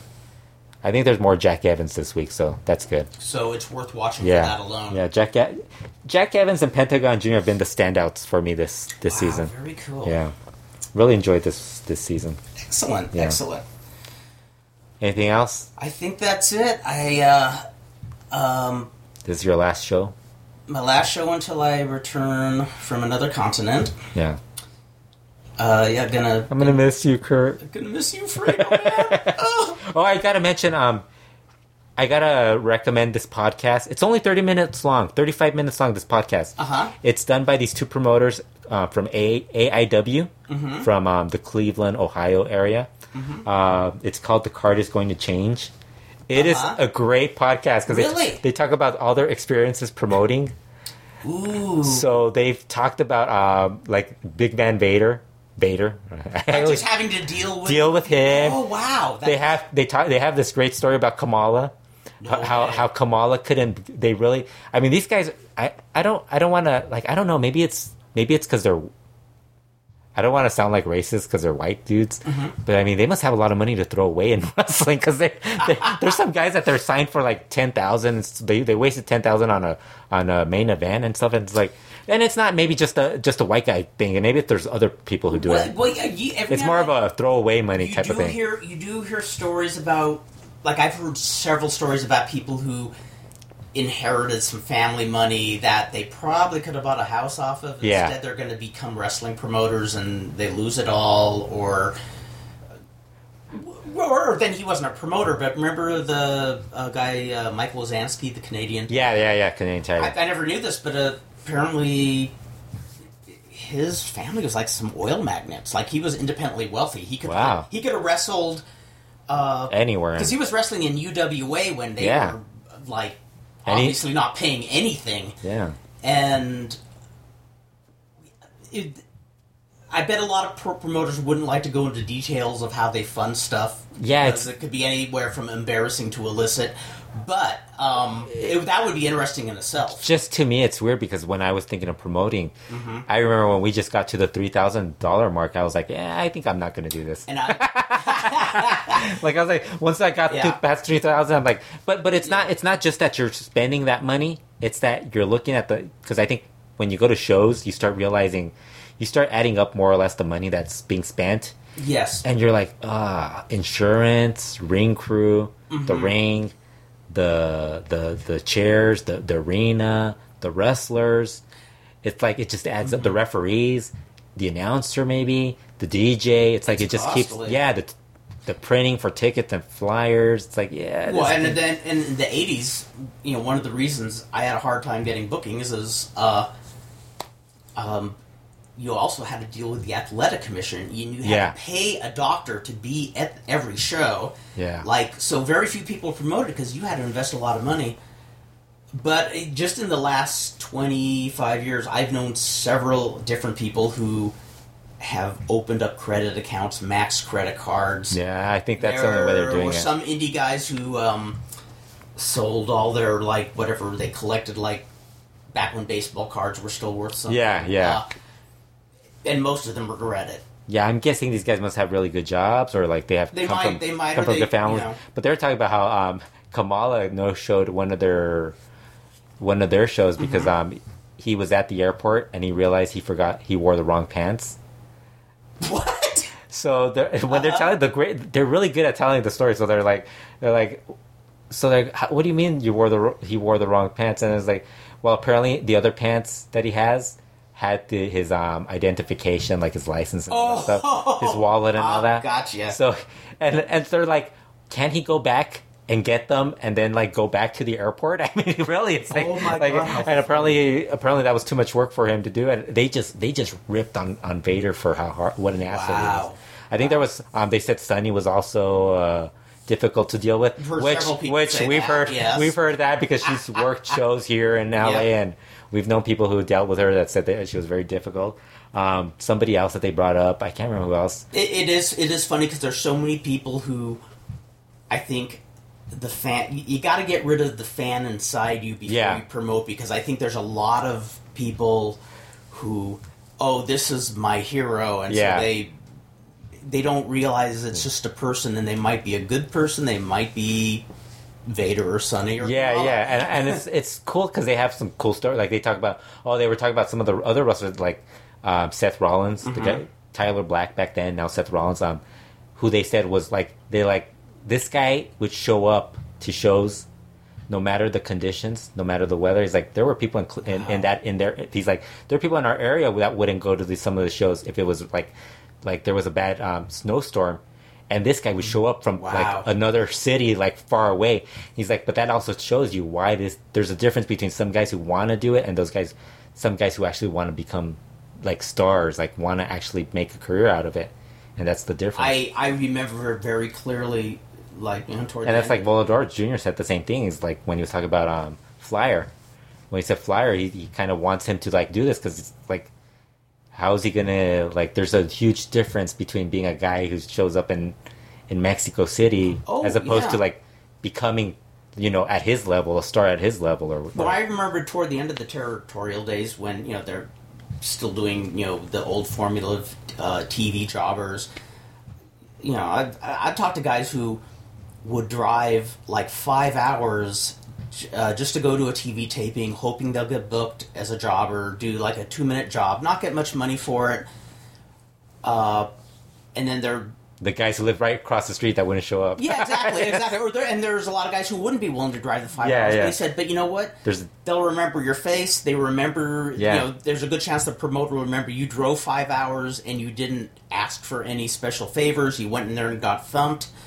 And that's what, I mean, that's what yeah, you and have that's to do. that's that's how you separate the the guys who are like now in WWE to the guys who are like toiling in their local indie groups. Absolutely. and even at that level, there's some guys who aren't at that at that level. You know, like you look at Steve Payne. Steve Payne went to Mexico without Mm-hmm. knowing he didn't know Spanish. Like I didn't even know that he didn't know Spanish. And that's till, balls. till they and you I know mean, that's good. yeah, I mean, that- that, you do have to do that. yeah, I yeah, mean, and he got experience. yeah, yeah. yeah. So it's like. It, so that's a show I Oh, wow, recommend. okay, I'm gonna have to check that out. It's only 35 minutes Yeah. long, which and they're really good. Like they actually like it's it's a good podcast. And a good podcast that is eight times that long. Eight times as long. the four hour podcast, but it's the only four hour podcast that I listen to. And I must preface by saying, Only have time to listen to. I yeah, I have time to listen to it because uh, my current position where I work is uh, doing data entry clerical, and so I can listen to you know music or podcasts. But it's the six oh five five podcast. Imagine with- you got it wrong. 603. The 603 podcast. I should I should uh, 605 podcast. I, We should do a podcast Yes. and call it the 603 or, or how about the 420 podcast? no, but we'll do six, the 420, no. the we'll have 603. it at, before they announce their next podcast. We'll like be the 603 podcast. We're two minutes ahead of them. I love. Yes. Yeah, there you go. There Yes. you go. I like that. I like that. But uh, and I, I'll and I'm not just saying that because uh, Brian Last and uh, the Bixie Demon Are obsessed with you now. Everybody's No. obsessed with me. Once they see me and they feel my lack of charisma, they become obsessed with me. Everybody does. Uh, no, I, I was on the most recent one talking about uh, the old LA territory, uh, specifically the monster gimmick. And Talk about Dr. Jerry Graham. uh, yeah, they're going to play that on a future show. and I, I, re- I do recommend people listen to that one. That was a fun listen. But no, every show, you know, whenever I hear of a podcast that's three, four hours long, I think they split a lot of the stuff, right? Like if you do it, they do. They do interviewed appear- me in. Uh, they had me talk about several different subjects. Yeah, and then they split it on different shows. That's yes, actually pretty yes. smart. Yeah, it's very good because they they split the show up nicely. It's like they don't go on for an hour on one subject and then move on to another hour long subject. They really divide it up nicely, and it's a really really entertaining show, especially if you're an It's old too school long for me fan. though. Well, it's too long for a lot of people, Yeah. but uh, as f- it's rare I will listen You know to a show that long. I, I could like within those. That's the trouble with these shows. Within those four hours of a show of a podcast, and it, it's like I think everybody does those four-hour podcasts now. Mm-hmm. I could listen to Konnan's podcast, watch CMLL Informa, and watch two or three of those matches that I just mentioned that I could that, that, that you know you want to watch. So it's like it's hard for me to like do all that stuff. Yeah, there. Uh, even on other subjects that I like, there are some lengthy podcasts that I won't listen Yeah. to the whole thing. But I do want to say this is the exception. This is a fun, fun podcast. If you do have the time, Yeah. I recommend that. And a lot of people have the time. There's a lot of people who actually like talk about This is true. This they've is enjoyed true. those shows. Like I was saying, like a lot of those shows, like 605 podcasts, um, Exile on Mm-hmm. Bad Street, um, Between the Sheets, the Chris Delner podcast. Yes. Um, I think like a lot of the fans who aren't familiar with a lot of the inside stuff from like the years gone by, those are really great shows. Yes. Or if you want to remember that stuff or don't know a lot Oh, about exactly, that stuff, exactly. It's like it's like. But if you actually remember all that stuff, it's like, oh, you know, I, I- I- I, I- although I do, I do enjoy. Like I, like I told you, you do a mid south podcast, I'm listening to it. like that's something. Yes, else. yes. It's got to be something I really enjoy. Well, and I, and I would say if, if there are people who are intent on doing a really lengthy podcast, this is a good one to listen to to model yours after to see the way they pace it because they pace it to where they don't drone on too long about any one subject. They Yeah. move from from We should do a four-hour podcast. See how long we get. We can. without like insulting each other. Like, we'll we'll brew we'll brew two pots of coffee Yeah, yeah. and we'll we'll shotgun them. So. or that that And what? speaking of long podcasts, we're ah, not as long as the last yeah, one we did. an hour twenty. Isn't it? yes, Like an hour twenty. yes. It isn't that long. And again, I want to thank everybody. Next podcast, I might be alone. It'll You be like the be Conan alone, podcast. yes. I might actually do a fan mail podcast where people just send me email and I could answer. Or shall I try to call you from jolly old England? And, No. And, and I'll speak like Dick Van Dyke and Mary Poppins. I- Hello, Fredo. Top of the morning to ya. I should learn how to record Skype, and that way we could do that. I know a lot of people use that. Yeah, Yeah. it's just it just seems like more more to learn. Although I learned some new stuff for my website this past week, so Oh, very cool. That's where I feel 95 years Yeah. old. Here's Skype. How do I? What button do I push? yeah.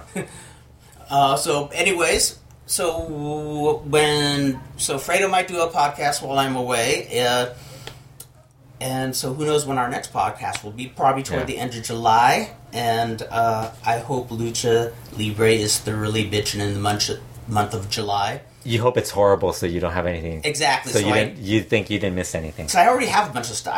I, well, for one, the You're already disappointed because you're gonna miss the Bárbaro Cavernario Rey Cometa yes, yes, I am, I am, and I missed their Lucha Underground's. Ultima Lucha is gonna happen while you're gone. Although you don't really watch that. So uh, when I get back, I'm going to have a few days to get over uh, um, jet lag. So if I can't sleep, maybe I will. You think Diamante Azul will be back in France by the time you're gone? The last day Hey. of the trip, we're gonna we're gonna have dinner at the Lou, really- and all I could think of. uh, uh, You I see did- some, did- you see some big dude with a blue mask. You're like, that's Diamante Azul. No, I, I didn't say anything, but uh, the first thing I thought of when I heard of the Lou was like, "Oh, that's where Cassandro and Hijo de Santo Yes. wrestled." yeah. so yes, uh, Also, those of you, um, Cassandro has a GoFundMe page. oh, does he? Yeah, if you could help with him, that'd be cool. Yes, definitely. Help him out. Cassandro's a Cool wonderful guy. guy, and Yeah. one who should get a nod. Yeah. Okay, until next time, may the right hemisphere of the brain short circuit the left hemisphere, may the left hemisphere short circuit the right hemisphere, and bing, you're there.